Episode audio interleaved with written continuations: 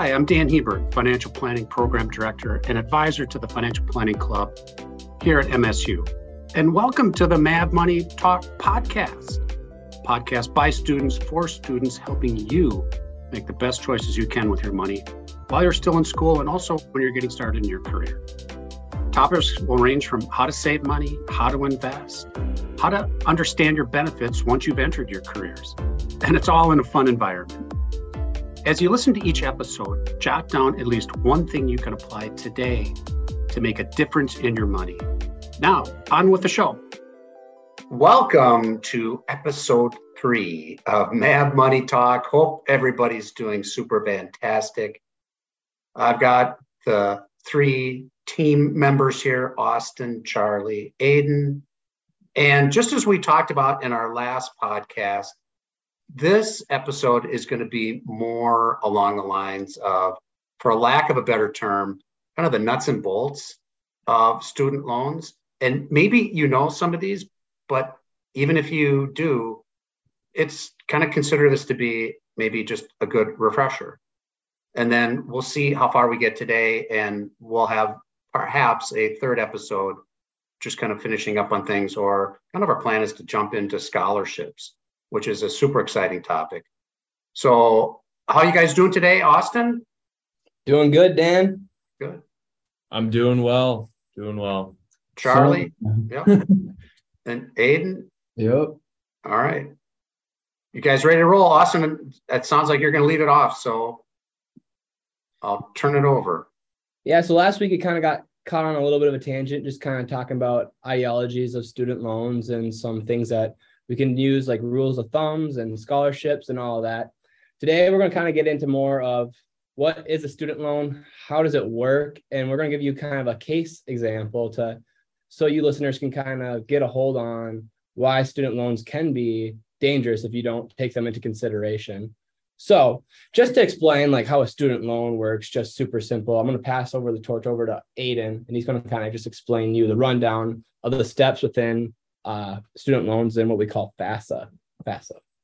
Yeah, so people get federal student loans by filling out the FAFSA, which is the free application for federal student aid. Um, students, whatever age they may be, and their parents sort of share this financial or share their financial, personal financial information on this form. Um, and that's sent to the student's school of choice. In our case, it would be MNSU. Uh, the financial aid office at each campus or university, kind of figures out the numbers and figures out how much uh, aid, if any, um, the student qualifies for, and then sends them what we call an award letter. Um, uh, and so within this form, it kind of consists of the student loans, scholarships, and grants that the student will be offered, and it just details everything about their financial aid. Um, you must then sign what is known as a promissory note, um, which is a legal document where the student agrees to repay the loan uh, plus interest. And we'll talk a little bit more about interest payments, uh, whether it's an unsubsidized versus a subsidized loan, I think a little later. Mm-hmm. Um, but it's sort of, yeah, the terms and conditions of the student loan. Yeah, to reflect on that, uh, I just remember my first year of college, you know, you know how high school does they don't really prepare you for this side of of things when it comes to education what is fafsa what is a student loan grant or award. So I kind of went into it a little bit blind. I remember getting an email from my financial aid office, you know, and they said, Your financial aid's ready. And just hearing the word financial aid, I kind of just thought, oh, like this is what's going to be covered for my school, you know, thinking it would be scholarships or whatnot. Um, so yeah, it does get a little twisted with FAFSA because it can consist of student loans, scholarships, and grants. So you got to be you got to be very careful on how you look at it because it is important to fill out financial aid because you can get those grants within it, but they also offer a lot of loans. I was just gonna have a quick question for you guys. Um, what do you think the benefit of having education like we're giving right now? What do you think the benefit of that would be if students got it in high school versus now? How do you think that would affect student loan rates? Do you think people would maybe need to take out less because they know more? What I do you think, guys think about that? Yeah, I, I think that financial literacy as a whole is lacking in uh, high schools, particularly. I did a speech on this last year, and it amazed me how, you know, 80%, I can't remember the exact statistics, don't quote me, but around 80% of schools, uh, school districts don't require um, or even offer a financial literacy course in order to graduate. So you can slowly see a lot of these districts, there's actually been a big push um, in a couple of states across the United States where they're requiring a financial literacy course to graduate high school. Um, I think that that is beneficial because a lot of the times when you're, you know, you're in high school, there's a big age gap, right? You're, you're 15, 14 when you go in, you might be 17, 18 when you're leaving. Um, and now you're going into the real world. You have to make real financial decisions that will affect your entire future, such as these student loans. Um, so I think that, yeah, I, it would obviously, I, or I think it would help. It would help not just with student loans and understanding it, but really giving uh, people of that age a sense of value when it comes to money and hopefully setting them up for success in the future. I think that would. Yeah. Do you do you know uh, like when they'd offer those courses, junior, senior year? Like when would? So my high school and offered it as a senior. Um, I think that's probably the most beneficial time you can do it. Most people have jobs throughout high school, but people are at least when they're a senior or a junior. Um, but as a senior, you're you're able to just you're taking that step from kind of I don't want to say childhood, adolescence into kind of adulthood. You know, you're you're living on your own at, at a university. You're making your own decisions. You're doing stuff on your own time. Yeah, you're And- kind of in a bubble when you're in high school at your hometown. yeah, you never really left, and now you're on the you're in the free world. yeah, you're at home, you're living with a parent or a guardian, you know, you've, you've got some sense of security, but once you're out in the real world and you got to make these decisions, um, it's very beneficial to have uh, real world information and, and financial literacy skills passed on. So to answer your question, also, I think absolutely it should be a graduation requirement for all seniors. Yeah. Yeah. Even that. I, I wish they even offer it like for freshmen. Cause I remember going into my senior year, kind of exiting my senior year, looking at my bank account, look, Googling up what my university costed and all that, and kind of just realizing what the heck, I have no money, you know, and college costs this X amount. How the heck am I going to do it? And not really understanding that my quote unquote financial aid isn't all grants. Some of it's loans and i didn't that necessarily wasn't an option i wanted to take. So if i if i could reflect back and if someone could have really just invested into me my freshman year because what were we 15 16 when we got our Mhm. first jobs i would been a little bit maybe more frugal and more intentional with my with my finances so i could have had a better head start going into university. Yeah, I think another good idea would be I don't know if this is a thing right now, but maybe if schools put on a maybe course or like a like a night class for parents and students both to sit down so they can give the same education to both because it's a joint effort. Mm. So I think that'd be a really great idea too because it can involve everybody. Yeah I like that. I totally agree. If my parents kind of had a better understanding too, because they didn't really understand either, so I had to kind of do it all my own and figure it out on my by myself. So if we could get that partnership and kind of just get that uh Yeah, being on the team same effort. page, Team yeah, it would have been a lot more helpful. Dan, do you have any thoughts? Oh, you guys are bringing up some great thoughts. Um, I think totally having kind of that partnership aspect, and you guys tell me, but I don't think as students that really happens, and it really should. I think Aiden brought up a really good point about you, education and things sink in deeper when it's actually applied. So if you were to get this education in high school as like a freshman or sophomore, but then you got to wait a couple years for it to actually be applied. It's Mhm. good to be kind of a just-in-time learner. That's what they're finding, and that's what they're finding out with with financial literacy. There's some studies and research that has shown that it's not been affected, and that was the big knock. Was yeah, I learn about a Roth IRA, but I can't really use it until seniors, uh, you know, or, or until I graduate, that kind of thing. Good. So, what are the what are some other things too, uh, Austin, with with loans that people should know? Yeah, I just wanted to kind of t- touch on a promissory note. I just found this kind of um, interesting to think that you are signing onto a loan that could be X amount of dollars. I don't know what the average university cost is, but say $15,000 a semester. An 18 year old signing that note is signing a legal document to repay the loan plus the interest, maybe not even knowing what the interest adds to at the age of 18 before they can even rent a car, before they can drink alcohol. I think it's just, I just think it's really interesting that we are able to acknowledge that children, uh, students aren't mature enough to say make decisions as in purchasing, drinking alcohol, but they're able to sign on to a a note where they are agreeing to get head over heels into uh, a loan amount of debt that they don't necessarily understand.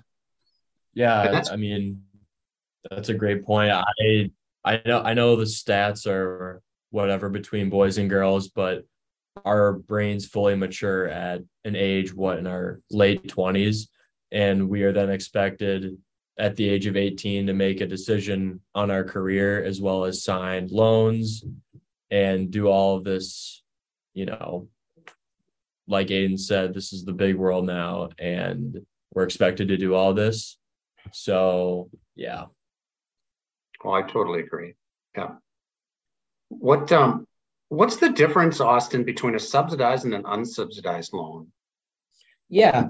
So there's a couple different kinds of loans, and it's pretty important to understand the differences between them.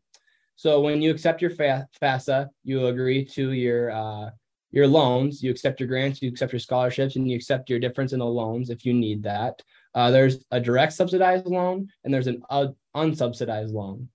So the direct subsidized loan is uh, made available for undergraduates, undergraduate students. That's what you usually are going into college for your first year.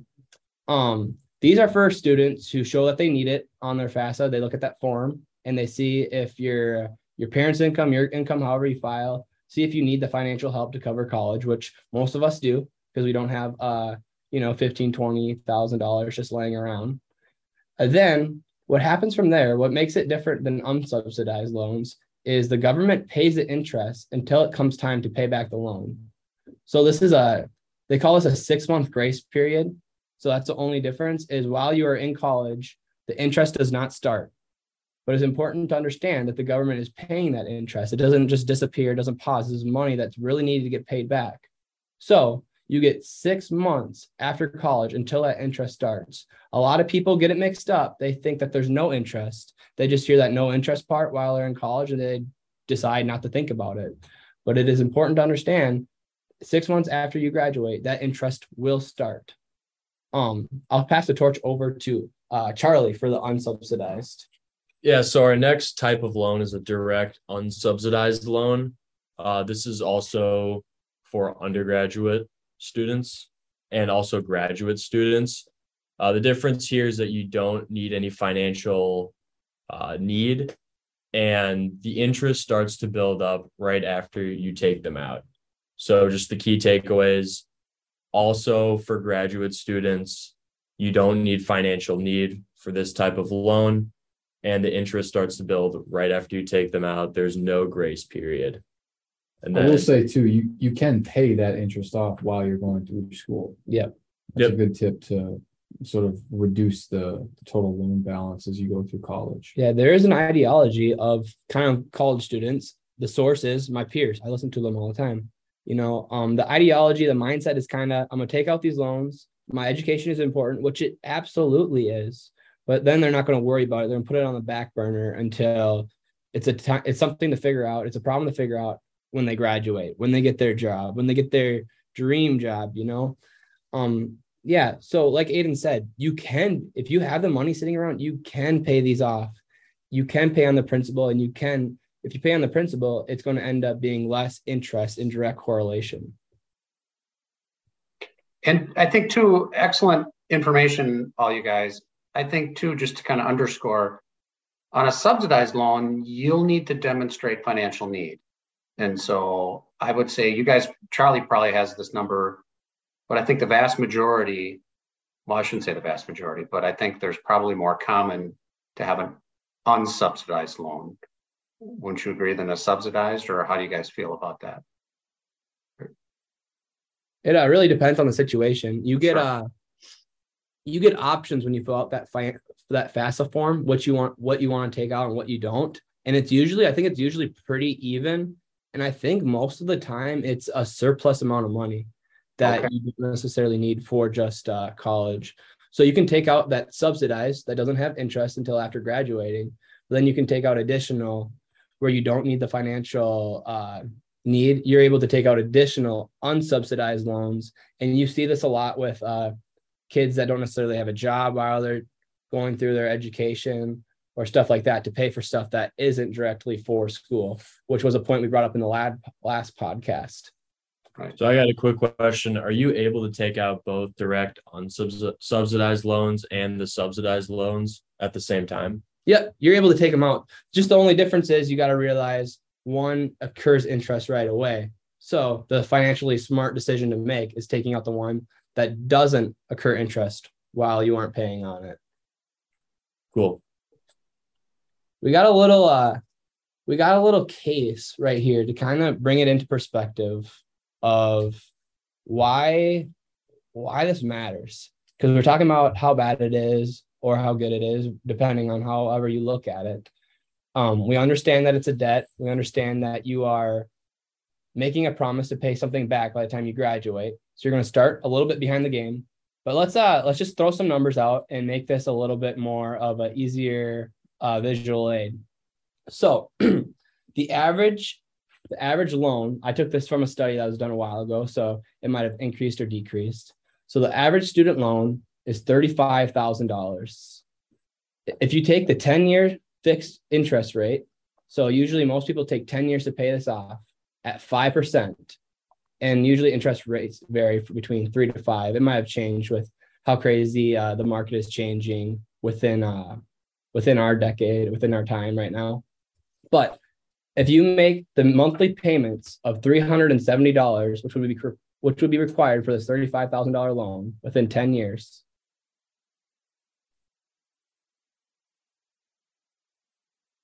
So if you pay this off within the 10 years, this $35,000 would have been turned into $44,000 and 550.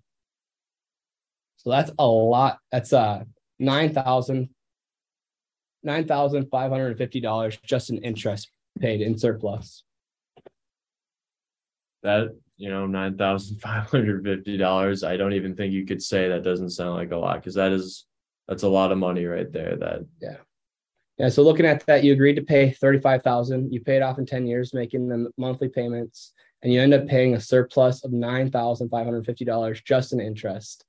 That's uh, that's not an amount of money that I just want to throw away. No, that is I mean, being at our age, that is our first car that we could buy. Mm-hmm. And that can take care of a lot of different things. And, you know, just taking advantage of all the other all the other kind of financial tips that we we've told you guys, you could definitely be saving lots of money as seen right here. Almost ten thousand dollars. What are your thoughts, Dan? I agree 100%. And I, I really like the way you guys have really integrated compounding into the equation. I think for a lot of our listeners, that might be a kind of a foreign concept. Um, but if there's, if you think that Albert Einstein was one of the smartest guys in the world, he said that the eighth wonder of the world was compound interest. Mm-hmm. So um, I just encourage you, if you want to get up to speed on something as powerful as compound interest and how it works here, um, you know, please do your research. Come by one of our financial planning club meetings or visit with you guys um, to help get a better grasp on what that means. Um, yeah, I think it's really a po- case studies are very powerful, and I think just kind of bringing home um, how the effects of um, student loans can have um, from a money standpoint. Yeah. I mean, $35,000, that's not a, that's not too out of pocket for what most universities do cost and what average students decide to take out. So it's, it's, it's something you want to look at, be mindful of while you are uh, making these decisions. Compound interest can be your arch nemesis, or it can be your best friend if you're on the opposite side. And we excellent point. It can work definitely in the reverse for sure. Yeah, And that's why it's so important to kind of be on top of this these kind of things. Because if you get out of the hole, you can have compound interest start being your friend a little bit more and have it work the opposite way than against you. And that's why we're just kind of so passionate about this. It's because we want we want to help you guys out. We want you to be successful. So yeah. Yeah, I totally agree. Being successful is really our goal. Um, and one of the things, just kind of finishing up for this episode, um, I'll just kind of tack on if you want to find out more information about student loans, there's a lot of stuff out there, but one of the places that I go um, is called savingforcollege.com. So it's all one word, savingforcollege.com. They've got a lot of good um, tutorial information. Um, what's FAFSA? What's financial aid? What's a student loan? I think we've given you a pretty good jump start today on that topic. And the last episode was also helpful as well. What are just some parting thoughts for you guys before we close up shop for today? Um, thanks, Dan. I mean, I think this was really educational. I this was definitely fun. Um, next episode, we'll be going into some information about scholarships. So this is a kind of three part series about financial aid as a whole. So the first episode we talked about kind of what is a loan now this episode we talked about more the nitty gritty behind types of loans uh, what you need to qualify all that kind of stuff. And next episode we're going to get into scholarships how you can get them uh, who qualifies all that kind of good information. So can't wait to do that. It's been really fun today. Yeah. I'd say my main point is just to be intentional know what you're getting into and uh, you know then you can sign on to those notes with absolute confidence. You know exactly what you're getting into.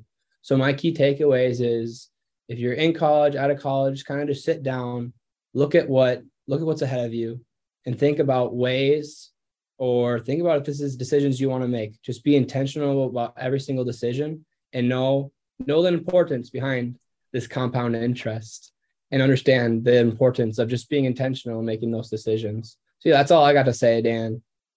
How about you, Aiden? Aiden did leave.